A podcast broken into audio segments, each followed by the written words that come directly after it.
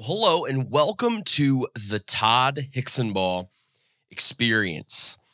I am your host, Todd Hicksonball, and I am thrilled that you've decided to join us today.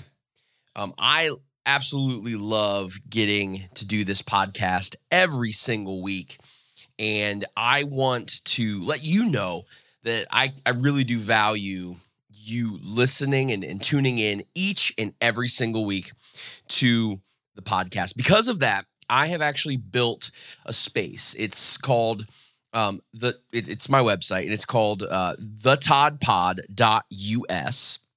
And it has the opportunity for you to be able to sign up for a newsletter. It's called The Experience, and it comes out every single Friday. Now, what you get in that newsletter is testimonials. You get extra tidbits of things that I'm thinking of as I'm talking through and, and pondering theology and all sorts of other things that you might hear on this podcast that I just don't have the time to get to on a week to week basis. So make sure and look in the show notes to be able to get that link, but it's thetoddpod.us. That's the best place for you to be able to get all of the access to not only this podcast, this show, but that newsletter. Well, I want to get in, I want to go straight in to today um, to what we're wanting to talk about. And so before we get into that, let's play some music for you and let's get this thing going.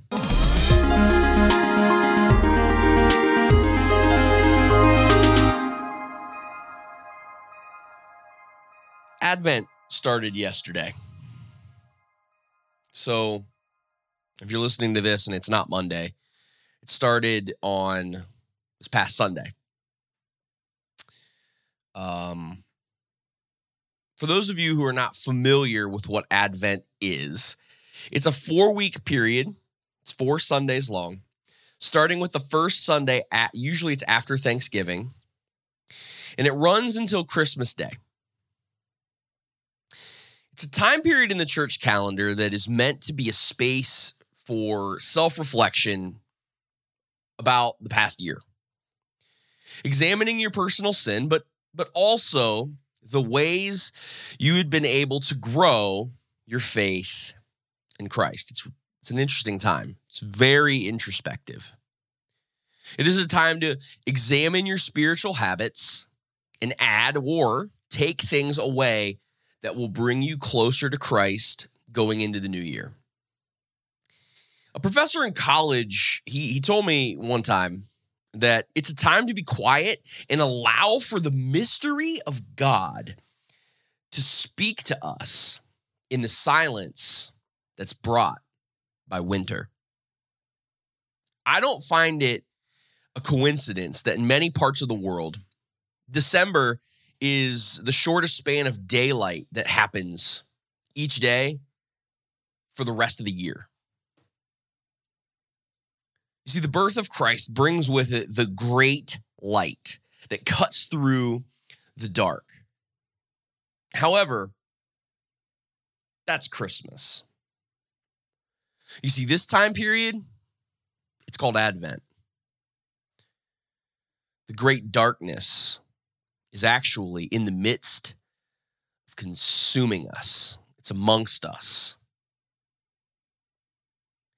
On Sunday, we celebrated by lighting the candle for joy on the Advent wreath. This is another tradition that comes with Advent. Traditionally, each week during this period has something different to contemplate. There's joy, which was this week. Then there comes peace. Then there comes love. And then hope. These are each celebrated and contemplated by lighting a corresponding candle.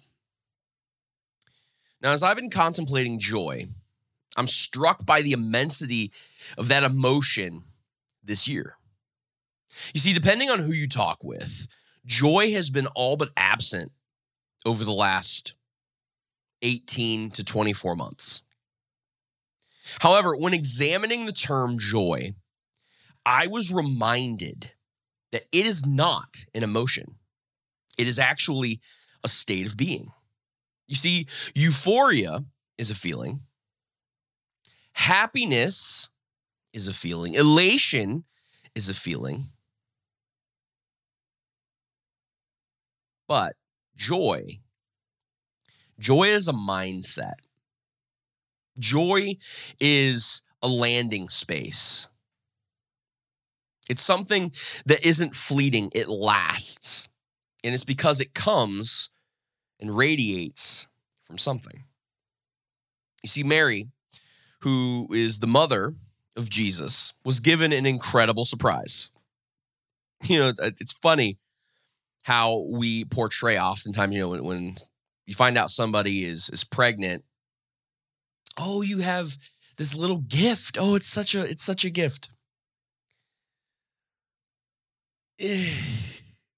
Let me paint you a picture. See, we see early on in the book of Luke, Mary being told by the angel Gabriel that she would become pregnant with a child by the Holy Spirit.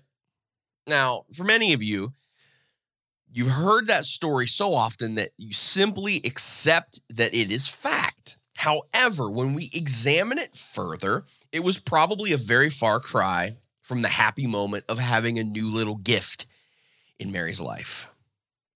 You see, to be a teenage girl and also newly betrothed to a man and receiving this news must have, at the time, felt like a death sentence. And as a matter of fact, in ancient Judea during the Roman Empire, it actually was something that could be punished by death had Mary actually been sleeping with another man while betrothed to Joseph. However, when we read Luke chapter 2, Mary she has a song she sings. And in that song, we're able to see a glimpse of her attitude. It was not what we would expect at all. As a matter of fact, she gives praise to God and considers herself full of joy that she would be his chosen instrument to bring the child into the world that was promised to Israel to save the entire universe. Despite her hardship, she determined that it was worth it to let for her to go through with this whole process because she was being used of God to bring salvation to so many people. As I've pondered this, it strikes me that joy has a lot to do with the outlook we have on life. Happiness is fleeting, but joy is enduring. You see, being a person full of joy starts with being a person that has fully surrendered their life to the risen Christ. By accepting the gift that the child born on Christmas Day gave us, we have already attained joy. The fact that we no longer must be dead to our lives. However, for many, that seems to be something taken to be taken for granted. You see, we want more, we seek more. Certainly, we must be allowed to have access to something even more grand. I want to have Mary enter into the picture again. You see, Mary probably took for granted Jesus in his life as well. I mean, Jesus was her firstborn, but there were many others that came after her. He had brothers and sisters. And rearing him in his in the in this family, she also had to endure seven years spent, I believe it was seven years, in Egypt, fleeing from a mad king, and also the guilt she must have had to endure because of the hundreds of baby boys who were killed by that king. All of that weighing on her conscience. And I'm sure she at some point lost sight of the fact that he was the Son of God that was given to the world to take away the sin that even she possessed. But you know what? Mary was a part of a grand story. It's a narrative that spans from the beginning of time, a love story concerning God and Him being reunited with His creation. In the same way, you and I are part of this amazing tale. Our worship and surrender to God tells the story and weaves us into this incredible narrative. For us, being part of something as incredible as salvation of the world should be a comfort. When I say comfort, I really mean joy because it means that the joy God gives us by being a part of his family sustains us. I think about Mary. I think of her hopelessness and how she must have felt as she watched that baby boy, at one point fully grown, hang on the cross. Nails were driven through his hands and feet, and a spear pierced his side. His final command that he ever gave was given to a follower of his to take care of her.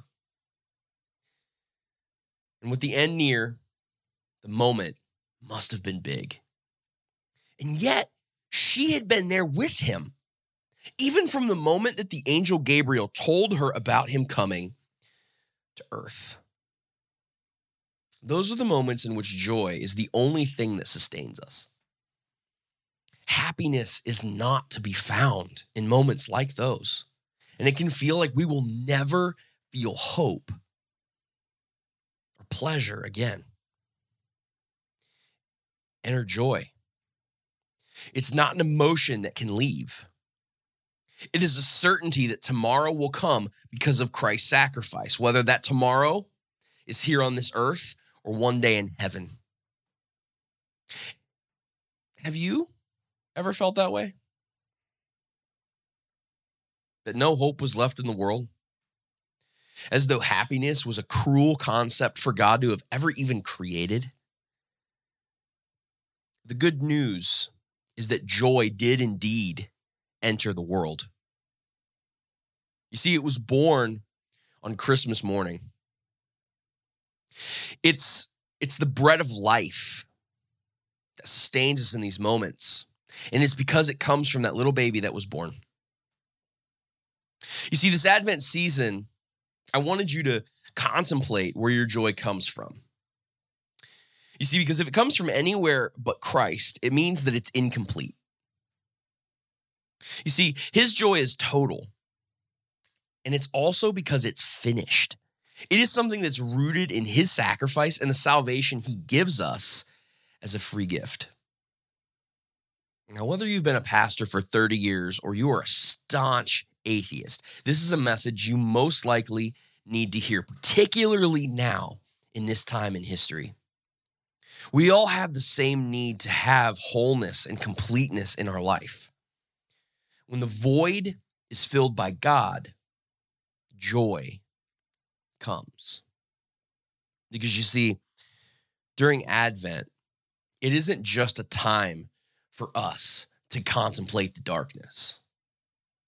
It's a time for us to contemplate what is to come. It's a time for us to com- contemplate Christ and his birth and the fact that the hope of the world enters on Christmas morning. I wanted you to know that if you've noticed over the last few weeks, um, I've been transitioning this show into one where I can get my theological ideas and contemplations out. I've been a pastor for many years and enjoy loving people well. This is a platform that I want to be able to continue to do that through.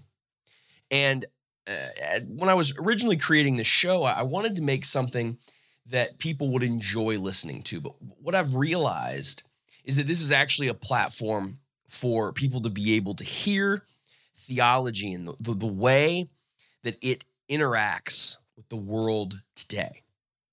I love theology. I, I love the Bible. More than that, I love Jesus. And I want you to be able to hear through me how his word is still alive and still working today. Now, I've been creating a Spotify and Apple playlist that I think you're going to enjoy. It's specifically for this season of Advent, and it's been helping me so far to find myself even closer to the Lord. Look for it in the show notes. Also, again, go to the toddpod.us today and sign up for the newsletter. Like I said, it comes out every Friday and it's filled with encouragement and my own thoughts on how faith applies to the world. Go to the show notes and find these things. And also, finally, leave us a rating and write a review on Apple Podcasts.